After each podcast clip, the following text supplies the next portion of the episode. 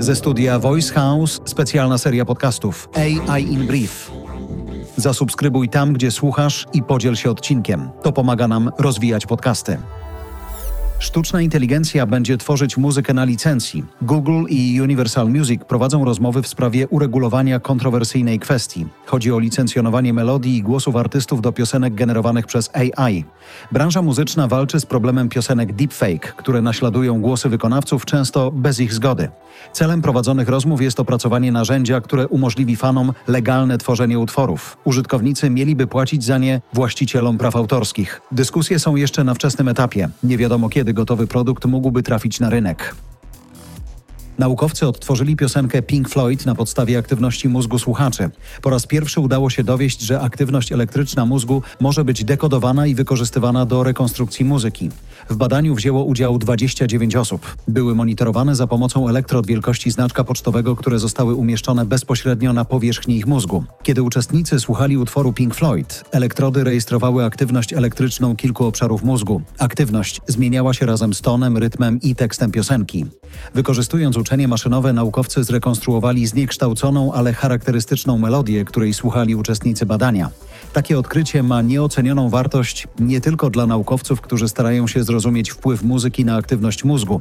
Będzie też dobrym źródłem danych dla specjalistów od neurotechnologii, którzy chcą pomóc osobom z poważnymi uszkodzeniami neurologicznymi w komunikowaniu się za pośrednictwem połączenia mózg-komputer.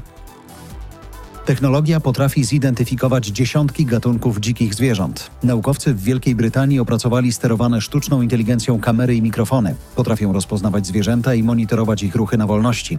Kamery i mikrofony przetestowano w trzech różnych lokalizacjach. Przechwyciły dźwięki i obrazy, na podstawie których komputer był w stanie rozpoznać określone gatunki i określić miejsca ich występowania. Nie zaangażowano żadnych ludzkich obserwatorów. Szczegółowe dane na temat dokładnego miejsca występowania i przemieszczania się danego gatunku mogą pomóc w jego ochronie. Takie informacje umożliwią lepsze zarządzanie roślinnością, a w konsekwencji lepszą ochronę różnorodności biologicznej. AI potrafi redukować samolotowe smugi na niebie. Sztuczna inteligencja pomaga pilotom linii lotniczych unikać tras, na których mogą tworzyć się smugi kondensacyjne. Eksperyment Google i American Airlines pozwolił na zredukowanie smug pary o 54%. Piloci odbyli ponad 70 lotów testowych w ciągu 6 miesięcy. Podczas lotów załogi korzystały z opartych na sztucznej inteligencji prognoz Google, które wskazywały na jakich wysokościach prawdopodobieństwo tworzenia się smug jest zwiększone. Samolotowe smugi kondensacyjne przyczyniają się do globalnego ocieplenia. Ich zredukowanie może więc mieć korzystny wpływ na zmianę klimatu. Przeprowadzony eksperyment pokazał jednak, że unikanie wysokości, na których tworzą się smugi, powoduje wzrost zużycia paliwa. Aplikacja do planowania posiłków stworzyła przepis na truciznę. Supermarket w Nowej Zelandii chciał przetestować opartą na sztucznej inteligencji aplikację, która pomoże klientom zaoszczędzić i ograniczyć wyrzucanie jedzenia.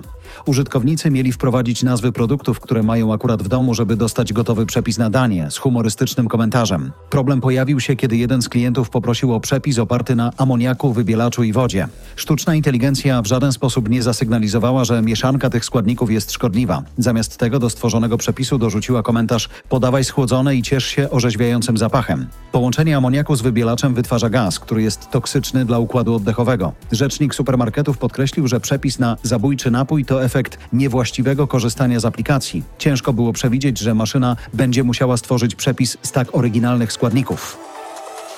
To było AI in Brief, serwis z najnowszymi, sprawdzonymi, ciekawymi informacjami o tym, co nowego wokół sztucznej inteligencji. Dzięki tej technologii wykorzystujemy głos Jarosława Kuźniara.